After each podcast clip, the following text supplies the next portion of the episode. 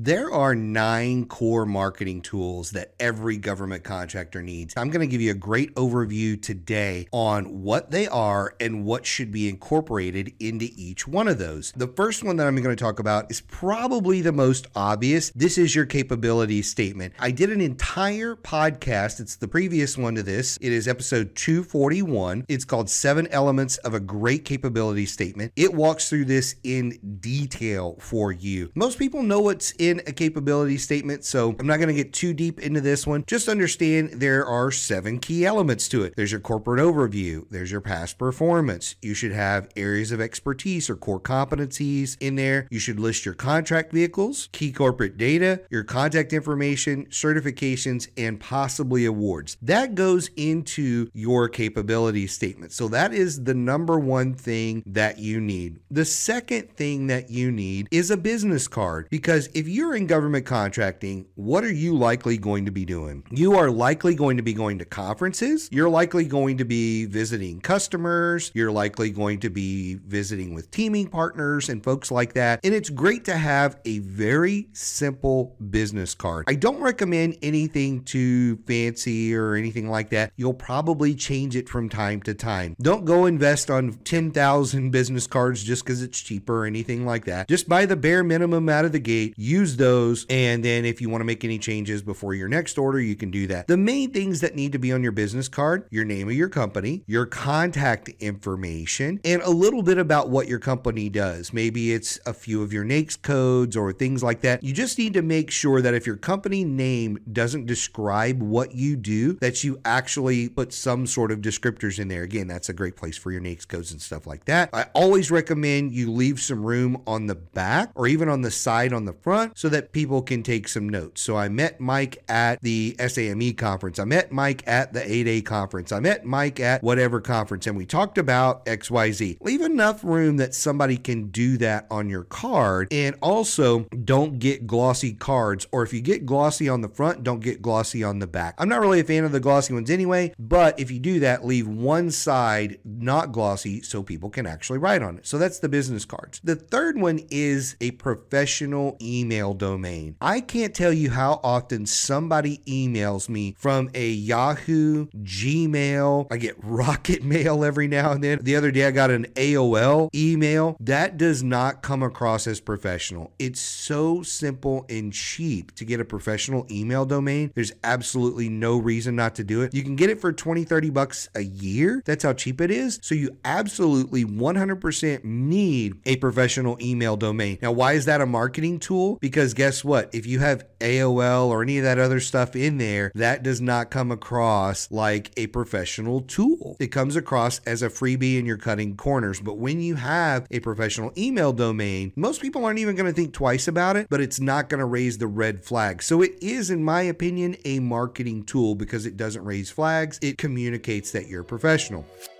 Did you know we have our own community for government contractors? It's called Federal Access. Just visit federal access.com forward slash game changers and you can get 50% off your first month. This thing is packed full of all kinds of resources, templates, documents, strategy guides, everything you need to be a government contractor. And it gets you in our inner circle where you have direct access to myself and my partner, Josh Frank. So go check it out today at federal access.com forward slash game changers. Now let's get back into this episode.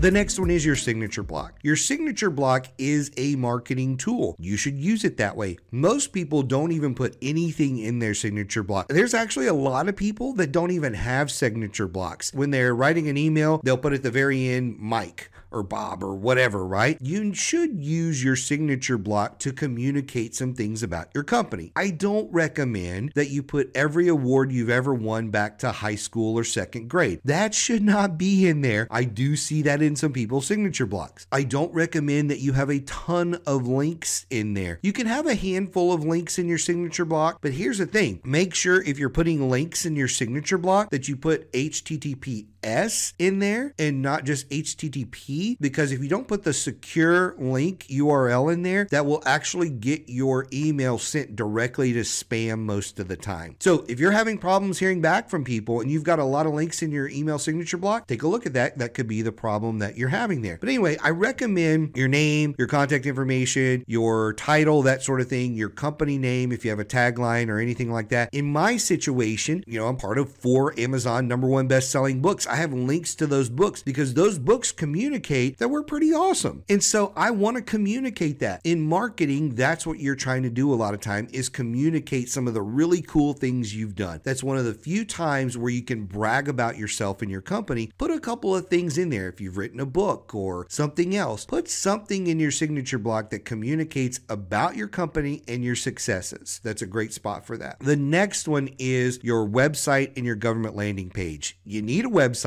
that's number one, and you need a government landing page. Again, can't tell you how often I talk to a company and they're like, eh, we're working on our website. What do you mean you're working on your website? Your website should not take you more than a couple of days to stand up, at a minimum, to have three or four pages on there a landing page, an about us, a contact us, and a services tab, and your government tab. If you have that, the rest of it can take a few weeks or months. But those minimum pages are the things that people are going to look at when they actually look up your company. The reason I want a government tab on there is I want it to stand out to the government that you are serious about this industry. Now, what should be on your government tab? This is the funny thing. It's really just the information that's on your capability statement. That's all it is. It's just in text form on your government tab. And then the other thing is a download to your capability statement because not everybody wants to hit print on your page. And guess what? Sometimes your pages on websites aren't that printer friendly. So it'll look kind of weird on there. You want to control what that printable version looks like. That's why you want a PDF download on your government tab. Make it simple for them. That's all it has to be. The next tool that should be in your toolbox is a capabilities brief. If you are going to be talking to government contractors, contracting officers, if you're going to be talking to other teaming partners and folks like that, you're going to need a capabilities brief at some point that is an overview of your company. It's probably going to be 10, 15, maybe 20 slides at the max, gives an overview of who you are, talks about your past performance. It's a lot of stuff in your capabilities statement. It's just an expanded version and talking points that you can use when you're given an overview of your company. And it's going to be something that you modify every single time before you meet with somebody. So if I'm talking with the Air Force, I'm going to modify that and talk about all the Air Force stuff that I want to show them that I've done. I'm talking to the Army, I'm going to put all my Army stuff on there. And if I have specific questions towards the end of my brief, hint, hint, you should have specific questions at the end of your brief about certain things you saw in their forecast on their website. Maybe you saw something in SAM.gov. You can have spots in your brief to talk about those things and ask questions. So that's your capability brief. The next thing is something most people have not heard of. This is your introduction and capability statement. We call it the ICS. And this is a tool that we use or our clients use to get on strategic teams that they want to get on. It's about a 15 page document. It's in federal access. You can go check it out there. But it's a document that not only talks about everything you want to cover in your capability brief, it has your capability statement attached. It has several other key factors in there about the opportunity you're trying to chase and how you can help leverage all of your skills and knowledge to make that teaming partner very, very competitive. And that's what you use that document for. So that's the ICS, the introduction and capability statement. The next one is your social media. When it comes to your social media in government contracting, you don't need much more than LinkedIn. So you don't have to worry about Facebook or Twitter or any of those. If you have those and you want to post to those, fine. But in government contracting, the one you absolutely need is a LinkedIn account so you can connect to other people. As a marketing tool, you should learn how to use this to post things about your company, to ask questions, produce polls on there about your industry, network with other contractors, contracting officers, teaming partners, all those different people, to communicate with other experts in your field in public so that if your, uh, let's say, a contracting officer or a teaming partner goes to do their homework on you, while they're doing their due diligence, they're going to see that you're active in the community. And if you've got eight connections, they're going to know you're not super active. If you've got 8,000, 5,000, they're going to know you're fairly active in the community and it's just going to elevate your status with them. That's just the bottom line. The last one that I want to talk about is something that not everybody has, but if you have this, this is like the nuclear marketing tool. It's one of the best things you can do. I rave about this all the time. It's write a book. Writing a book is literally like the nuclear business card. There is nothing else that stands apart better than having that. If somebody walks in and they have a business card and a capability statement, and I walk in and I have my book and I'm an authority figure on this subject, who do you want to hire? At a minimum, you want to pick my brain. And I'll tell you why. Secretly, everybody on the planet that I've ever met wants to write a book. I've interviewed tons of people in every type of industry you can imagine. And when I'm talking to them, they'll usually say, You know, I got a question for you about writing a book. And people bring this up to me all the time, even if I'm just on the street somewhere and we're chit chatting and I'd say that I've written a book. They're like, You know, I've always wanted to write a book. And it's not even always about their industry, but it's something that if you've already done that, you're almost like an automatic hero to that person. They just want to talk to you about the book you've written. There's no better way, in my opinion, than to drop that book into your marketing. Again, whether it's your signature block on your website, or let's say you're out at a conference and you've got a handful of copies of your book. What a great thing that you can sign and hand to someone.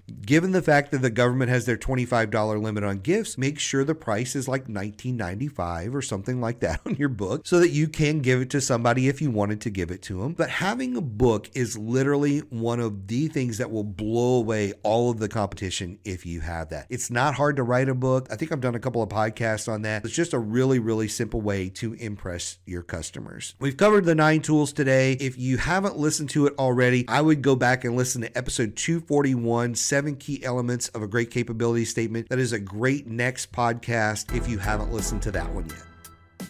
I really hope you enjoyed this episode of Game Changers. If you did, please go like and share this episode on your social media, as well as rate and review the episode. That helps other government contractors find out about the podcast and benefit just like you. We'll see you next time.